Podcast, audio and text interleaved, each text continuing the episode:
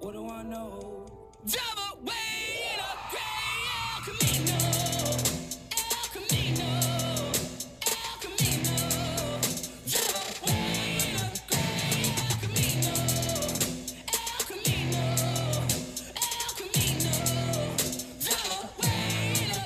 Welcome to Fireside Nets with Spen and Nick, brought to you by Empire Sports Media. We are your hosts, Spen. Spen, No, you're Nick. Sorry. I always get confused when I'm looking at you in the Zoom because I think it's a mirror. Yeah, we look nothing alike. Anyways, boy, oh boy, did we have ourselves a basketball game against those pesky New York Knickerbockers tonight, Nick. Yeah, they're pretty pesky, but we won. So F you, Ray Cooper.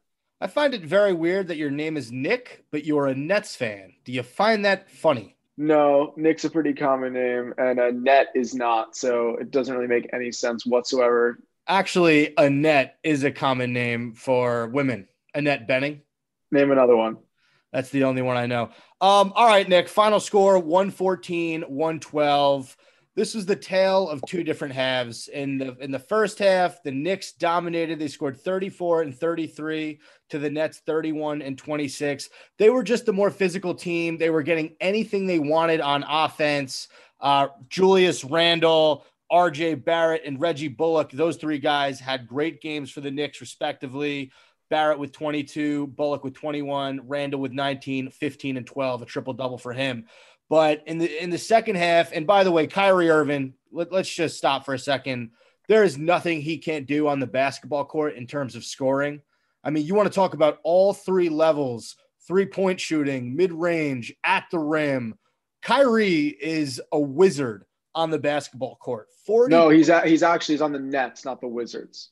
Hey, now you're getting it. 40 points for Kyrie, 15 of 28 from the field, 5 of 12 from three, and 5 of 5 from the line. He also chipped in seven assists. He needed to do everything he could in this one, Nick, because the Nets lost James Harden very early in this game. His hamstring tightened up. It did not feel right. So Nash pulled him immediately. Are you slightly concerned moving forward, knowing that two of our three superstars have hamstring issues? No, honestly, Harden looked okay. I think it was very precautionary and it was a mature veteran move and, and selfless move for him to take himself out of the ball game that early on. Uh, something tweaked up, and, and Richard Jefferson was saying during the game, a trainer of the Nets had slight, slight concern that he wasn't 100%. There you have it. He wasn't 100%. He went out anyway. I think he'll be okay. Maybe he'll have to take another game off. But when you re aggravate something like this, he didn't tear it. Uh, he, he, probably strained it in a sense that he's going to have to do a couple days of rest, put some more work in, you know, maybe take an extra game or two just to be safe. But I think he'll be okay in the long run. I can't speak for Kevin Durant. I know nothing of Kevin Durant. I, was he even on the bench? I don't think he was, but we'll get to Durant. Keep Durant in your head. We're going to talk about him in a little bit. Let's stick with this game. Like I said, the second half was extremely different for the Nets. They outscored the Knicks 32 to 21 in the third, and then 25 to 24 in the fourth. So that third quarter was a whirlwind. We saw Elise Johnson come in. He had 12. Alize. Alize, I apologize. Alize Johnson had 12 points and seven rebounds in 17 minutes of action. He was a plus 11 when he was on the court. He yeah, was he's super confident, dude. I very I, confident. I, I like when the ball gets in his hands because he's smart. He he knows his game. He doesn't overplay. He doesn't try to do anything out of his element. He dishes the ball off when he doesn't have a, a one or two step to the hoop, and when he has a one on one matchup with someone slightly shorter or less athletic, he goes over the top and he and he gets a layup or he backs him down a little bit. I like him a lot, and I think he does have long term potential. Yeah, there was a moment in that basketball game where the Nets seemed helpless. I mean, this was when Kyrie was out. Jeff Green had missed a few shots, although he was phenomenal tonight 23 points for Jeff Green and the game winning free throws. But there was a moment where the Nets couldn't get anything going. And then in comes Alize and he gets a few buckets to go. And then all of a sudden the energy is back. Uh, what you saw in that second half, Nick, that the energy for the Nets just started coming and coming, and, and they just started draining the Knicks uh, of their energy. It was almost like an energy switcheroo. Chris Chiozza came in some really good minutes for the Nets. He was a plus 12 in this one. The numbers aren't there. Uh, he had two points, two assists, and three rebounds, but a lot of smart plays, pushed the pace on offense. Uh, Joe Harris chipped in 16. He was seven of 11 from the field, which makes sense because half the time this guy's open 24 7, 7 11.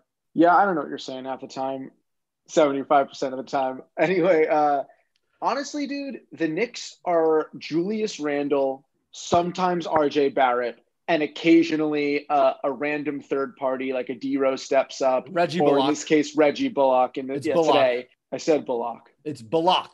Okay, so what I saw today was Julius Randle literally doing everything he could to will this team to victory, putting the team on his back. He's a freak. He is an unbelievable elite athlete. I mean, I Knicks are lucky to have Julius Randle on their team. Reggie Bullock stepped up today and, and hit more shots than he probably ever has in his life uh, since his UNC days. So I'm still, you know, this Knicks team is weird, dude, because you're wondering why D Rose isn't getting more time on the bench. You're wondering why Elfrid Payton is getting a bunch of minutes and Nerlens Noel. Nerlens Noel has never been good in the NBA. So this Knicks team, random people step up, like someone hits a shot here and there, and they somehow take the lead. Julius Randle's the one who's carrying him to the finish line. Aldridge was in foul trouble, so as soon as he came out, you also have Griffin out uh, and DeAndre out. So obviously, Randle had a field day with Jeff Green guarding him at certain points. And then, of course, like a Nick Claxton who can't handle Randle's size. So it was a weird game. Harden left early. If Harden stayed, I think we would have blown him out uh, 15 and 20 by half. It would have been over. So we held, we stuck around. Thank God for people stepping up. TLC, again, Spen, we keep shitting on TLC every he, single he game. played he played very well today. He was a plus one. He had nine points on the night. Did you love when he got in Randle's face and they were jabbing at each other? And and I like that. You know what I liked even more? Nick Claxton gave gave like a little shovel forward bounce pass to uh, to Luwawu-Cabarrot, leading him around the perimeter in rhythm, who hit the three. So that was like a Claxton to Cabarrot. You're not going to hear that combination often this season, but it worked, and we stepped up, and it was a good win. Liked TLC getting in Randle's face. I enjoyed that. And then we get to the end of the game. I mean, it's always interesting down to the wire when we're talking about the Brooklyn Nets. So the Nets are up three points. They have the ball with about 37 seconds left. Kyrie Irving turns it over. The Knicks get the ball back. Alec Burks, who was pretty quiet on the night, he hits a go ahead three to tie the game. So it's not technically the go ahead three, but he hits the three, tie ball game. Nets get it. The Knicks were doubling Kyrie all night. The ball finds its way into Joe Harris's hands. He misses the jumper, and Jeff Green grabs the board and draws the foul. Hits the game-winning free throws. Nick, I, in my opinion, and I think I tweeted this. Jeff Green has been our most valuable big man this season. Am I right or wrong? Yeah, I'll agree with you on that. Uh, I when Jeff Green shoots the ball, I am 100% calm and collected. When the ball is in Jeff Green's hands and he is patient under the rim, he pump fakes, he knows his game. He's at an age, what is he, 35 or 34? He's not going to body anyone. He's not going to back someone down and do a spinaroo. He's patient with the ball. He's got a good touch. He's rel- he's old reliable. Yeah, no, he, he was awesome tonight. I brought up uh, Randle's triple double earlier, but the stats that stick out 0 of 4 from three point land, and he missed the game tying jumper at the end of the game. I got some texts from some Knicks fans arguing, "Oh, the Knicks don't get calls. That wasn't a foul." You know what? In that in that last game we played where you guys got gypped on the Randall call, I would have bought it that it was the refs and, and they had something to do with the win. But this game, the Knicks got the majority of the calls for the most of the game, and Randle had a chance to tie it, and he missed the shot. I don't want to hear dick about the refs getting involved. Julius Randle missed a shot to send the game into overtime. I am 100% not feeling bad about this loss, and we didn't have James Harden or Kevin Durant or Blake Griffin or Landry Shamet or Tyler Johnson. Yeah, no, absolutely. Uh, good win. I just want to give everybody an update on the standings. That puts us back a half a game ahead of the Philadelphia 76ers for first place in the East. This is the first time on the podcast that we are saying we are first place in the East, 35 and 16. Again, half a game above the 76ers. We are 21 and 6 at home, 14 and 10 on the road, 7 and 3 in the last 10 games. All right, Nick, thank you for that standings update. Real quick, before we move on from the Knicks game, Bruce Brown was a minus 20 in this game. That's that's an anomaly. Let's forget that. Okay, moving on. So, is Kevin Durant almost back? Apparently, it seems that KD may play this week. Nash thinks that that we should expect Kevin Durant to, to play in one of the Nets games this week, but he said he wouldn't be surprised if it takes a little bit longer and he doesn't play this week. So let's not try to speculate. let's not try to speculate when Kevin's going to play. But Nick, what are you most excited to see upon Kevin Durant's return? Now, I, I say this not literally, but uh, uh, figure, figuratively. I almost feel like we forgot Kevin Durant was on the team. That's how good we've been without him. That's how unbelievably our players have stepped up from Claxton to Bruce Brown to uh, Joe Harris. Kyrie and Harden in the backcourt have been guiding this team to the number one seed in the East over the 76ers, who are a powerhouse right now. Now, I know a lot of haters out there are always going to say the 76ers are a hoax. They're going to crush it in the regular season. They have a great team this year. The addition of Seth Curry was huge for them. The addition of Doc Rivers as a coach, no offense to Brett Brown, is huge for them. So they're dangerous. And the fact that we are toppling them and beating them to first place without our best player is absurd. It is unfair when Kevin Durant gets back because who's taking a back seat in that starting lineup? You know, tonight it would have been Jeff Green or it would have been Bruce Brown if we're going small. So Kevin Durant plugged in with Kyrie, Harden, LaMarcus, and Joe Harris. You know, I can't wait to see it, but I'm still confident in this team without him. So it's a win win for us. We're doing just as good without him. We'll do even better when he's on the court. There's a few guys on this team that Durant hasn't been able to play with yet, right? Blake Griffin and Lamarcus Aldridge. I'm very excited to see how his skill set fits in with theirs. Everyone's obviously excited to watch KD score the ball. I'm excited to watch him pass the ball. KD is one of the more underrated passers in this league, but he knows how to pass and he's pretty good at finding the open guy him with Joe Harris and Kyrie, the three of those guys doing their thing from the perimeter. You got LMA, Blake Griffin, Claxton doing their thing down low. You have Bruce Brown running Rover. It's going to be a very fun team to watch when he's back. Obviously, when Harden and Shamet and Tyler Johnson come back healthy as well.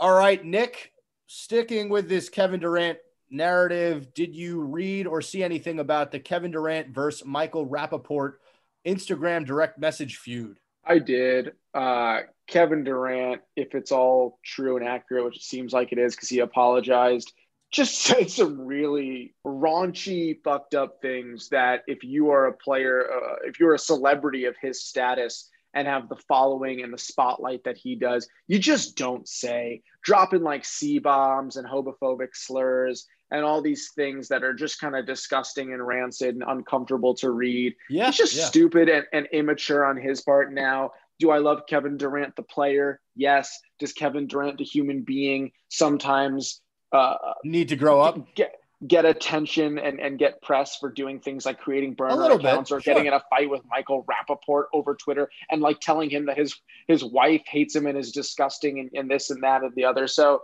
yeah, it was really dumb, um, but he owned up to it. So I, that's really all I got to say on the matter. Ra- At the end of the day, too, Rapaport's a prick. Well, well so yeah, yeah, yeah, yeah. So, so Rapaport started this, right? Rapaport was jawing at KD forever. KD came back at him pretty much the wrong way. You should go back at someone talking trash on Instagram direct message. As you said, the messages were offensive, they were foul, whatever. But Rapaport is the undisputed king of shit talk, in his opinion.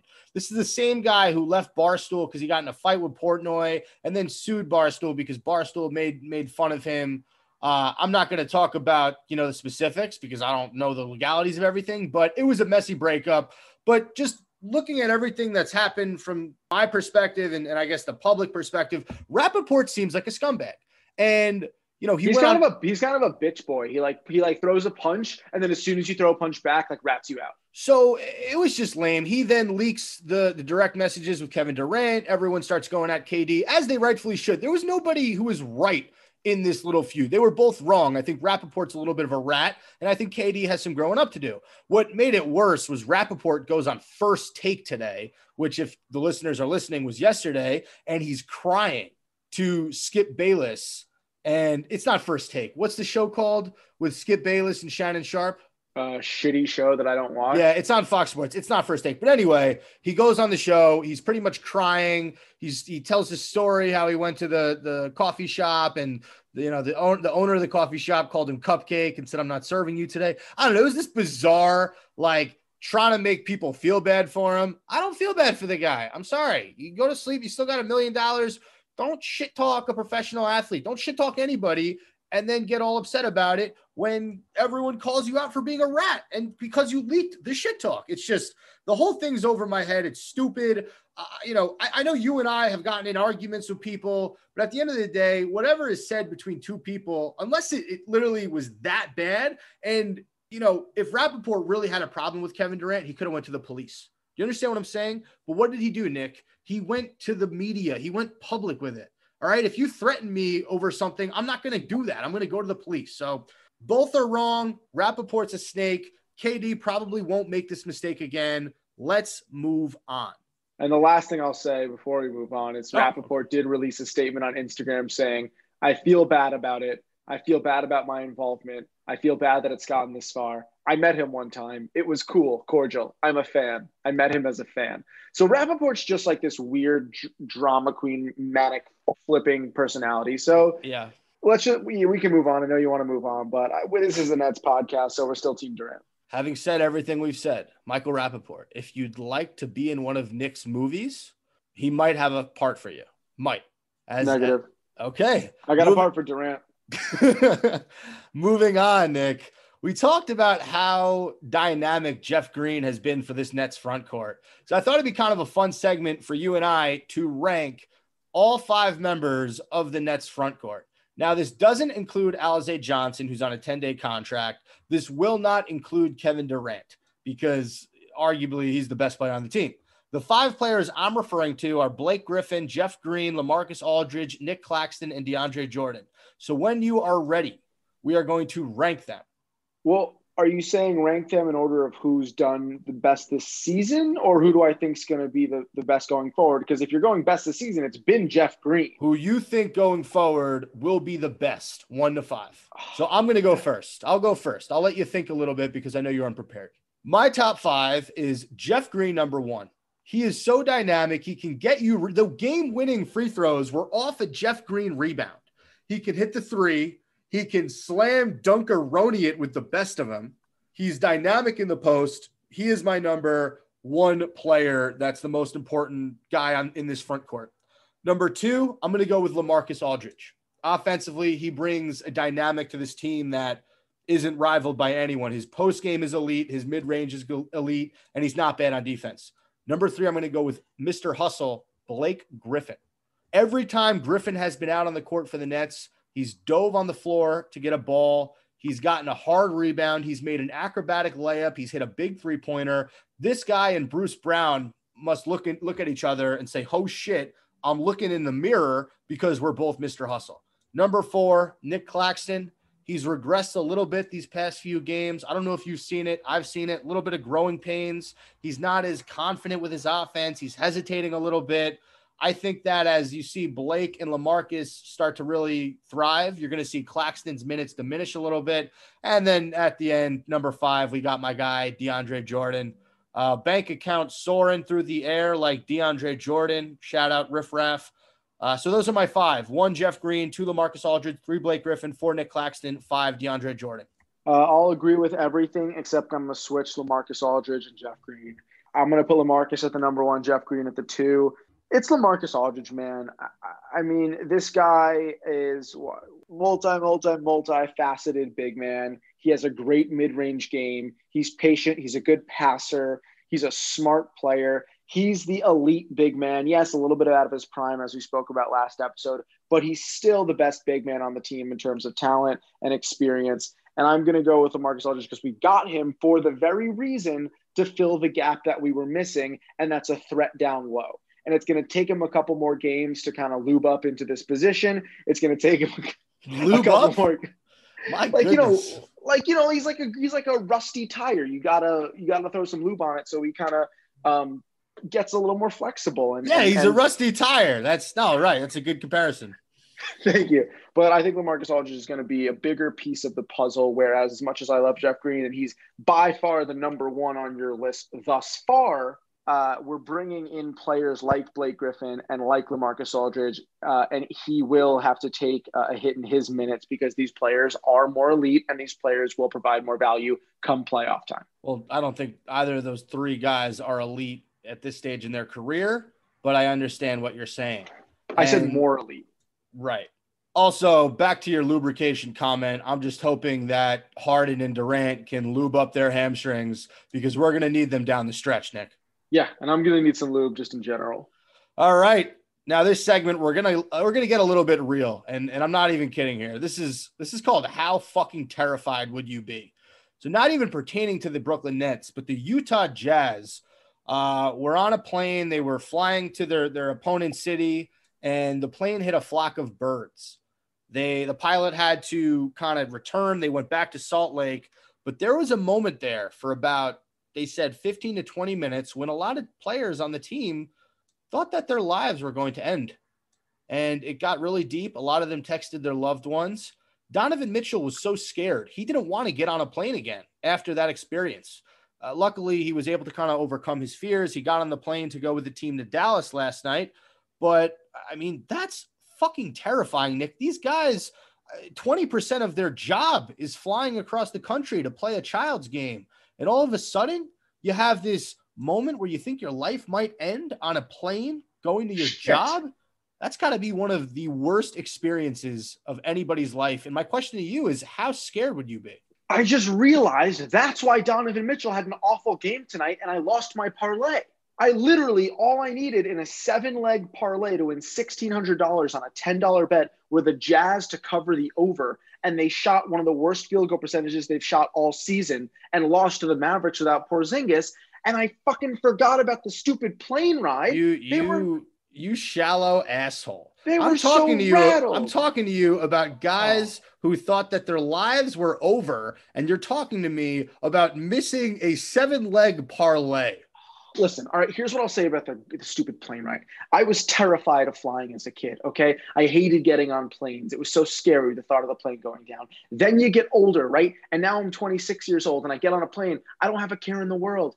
Did I get less scared of a plane ride? Did I did I have less fear? Not really. It's just that if the plane went down at this point, I don't know, man. I've kind of lived some good years. Who really gives a shit? So if the plane went down, they've made a couple million dollars, they had sex with beautiful women, you live and you learn and you live and let die, as Paul McCartney said at the end of Shrek. So, yes, it's scary. This is life. What's more impending and honestly just more bothersome was that I overlooked the fact that they were rattled after the plane crash and should have taken the under. Few things here. One, you're a terrible gambler. I've told you that numerous times off the podcast. You need to stop gambling because you lose all your money. Two, I know you're just taking your frustration out on losing this bet on the Utah Jazz, but you fucking moron, these are grown men with families. So please retract your last six statements you made about this. And number three, have a little bit more empathy because you've been on planes as a kid. You've been slightly scared. Nothing happened. They literally had a thing of birds, a flock of birdies go into the engine and they thought the plane was going down. So until you've been in some type of experience like that, shut the F up, leave the Utah Jazz alone, leave Donnie Mitchell alone, and let's get on to the rest of these Nets games that they played this last week. Is that okay with you, Nick? Five, five for 22 from the field, Mitchell. Step it up. That's all I'm going to say. Jesus Christ, you are one shallow son of a bitch. All right, Nick, let's move on. As you know, in our unorthodox way, we're going to start with the game from the beginning of last week. So on 331, the Nets played the Rockets and they beat the Rockets 120 to 108. This was a fun one. The Nets were down most of the game. They were able to come back late. Harden was terrific in this one. This was actually the last time I saw Claxton have a really good game. Uh, what did you think of the Nets in this one, Nick? Uh, it, was a, it was a revenge game. Not even really vengeful at all because the Rockets are absolutely pitiful. They're now 13 and 34.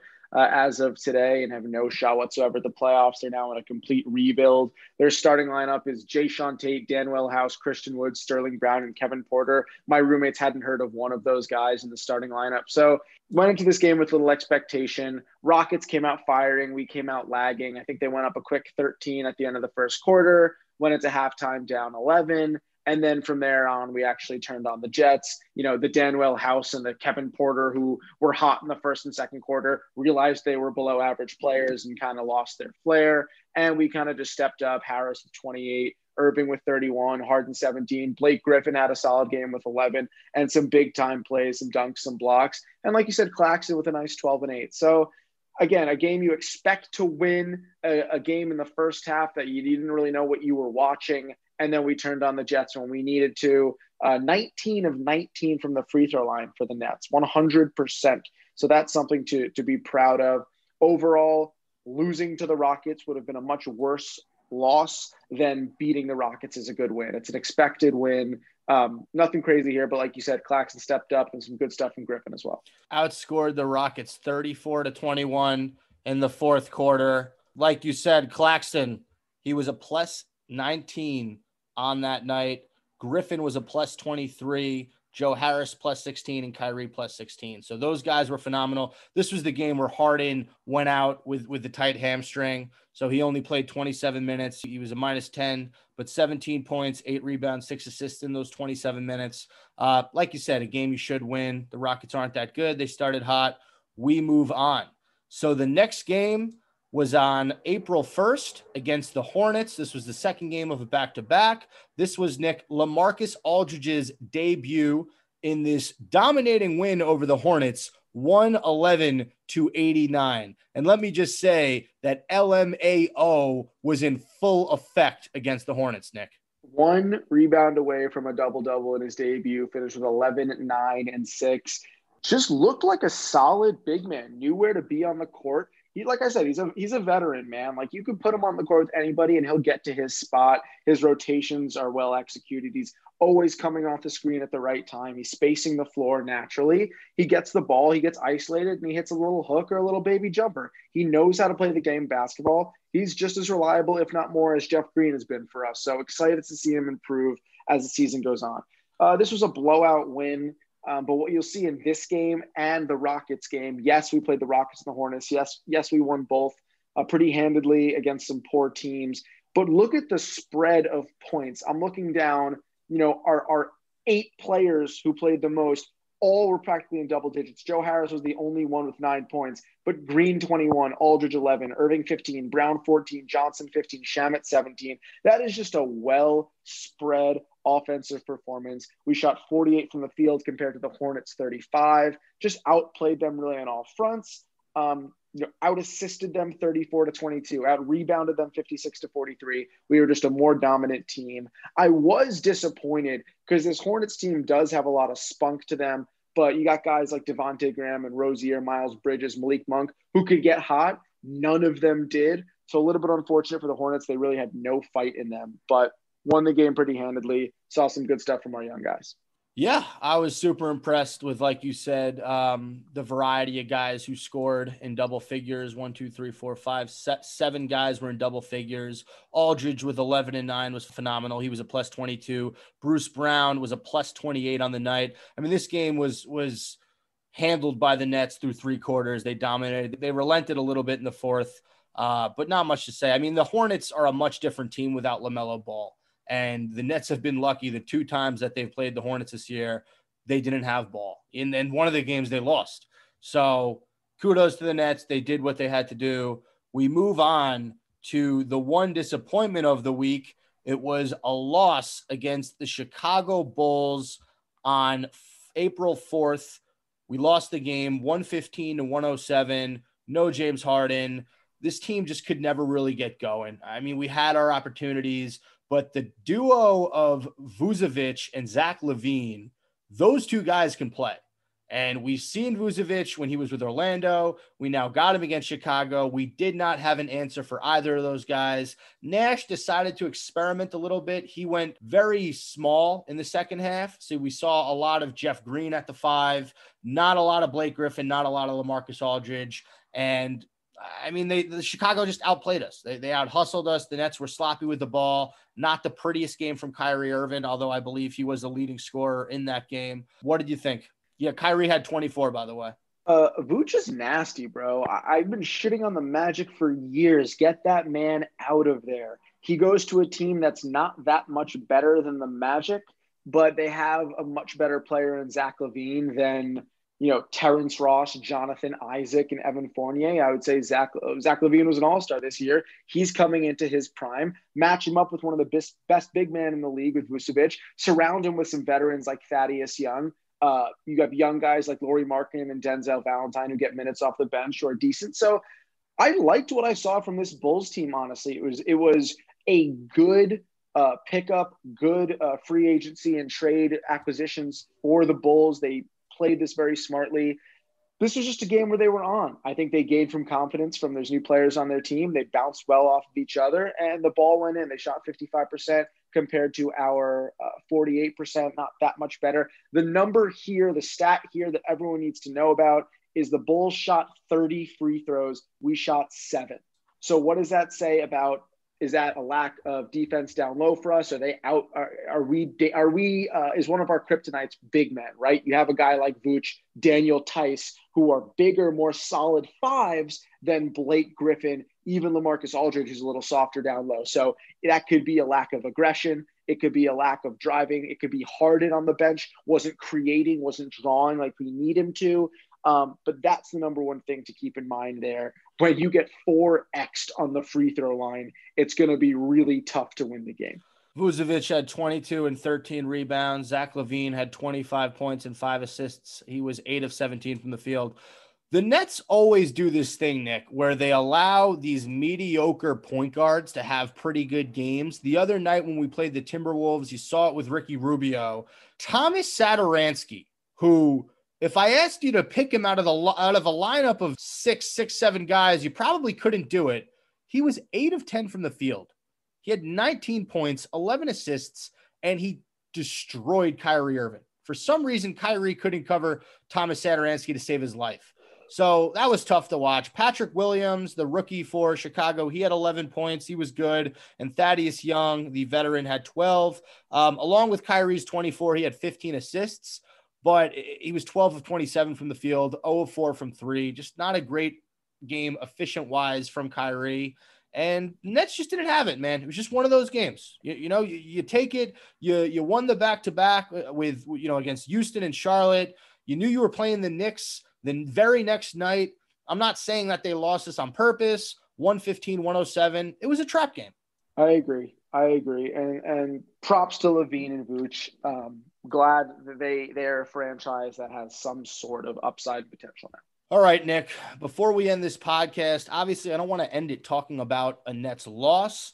So why don't you and I talk about something that we're just really happy about in our lives right now? So I'll let you start. Give me one thing that's happening in the month of April that you're super super happy about. It's a stupid segment. Um uh, getting a vaccine on Sunday. That's awesome, man. Although I've been reading a lot of anti-vax conspiracy theories, and uh, I'm questioning it. Well, you know what? I want you to do what you think is right. If you think getting the vaccine is the way to go, then get the vaccine. Me personally, I've already gotten my first shot. I'm getting my second shot on Friday. Um, both my parents have their shots. My grandma has her shot. But if you don't want your vaccine, that's totally up to you. I just think you'd be kind of a moron not to get it at this point. I'm kidding. I'm not questioning it. Uh, that's all I really got, honestly. Uh, I learned how to make some cool tequila drinks, so I've been getting fucking hammered with my boys because F girls, we don't need them. Um, but besides that, all's good, man. Whether why don't, why don't, you tell that to your mother? F girls, we don't need them. I yeah, mean, you... my mom isn't a girl; she's a woman. All right. Well, I too have make, been making those tequila drinks: the Paloma, the spicy margarita, the Mexican old fashioned. Although I'm not crazy about that name. Anyway, um, I, I just wanted to say that I'm very happy that I get to hang out with my brother for his birthday towards the end of April. I'm going to come out it's to in Brooklyn. May. My birthday's in May. Yeah, so that does it for this week's episode of Fireside Nets with Spen and Nick.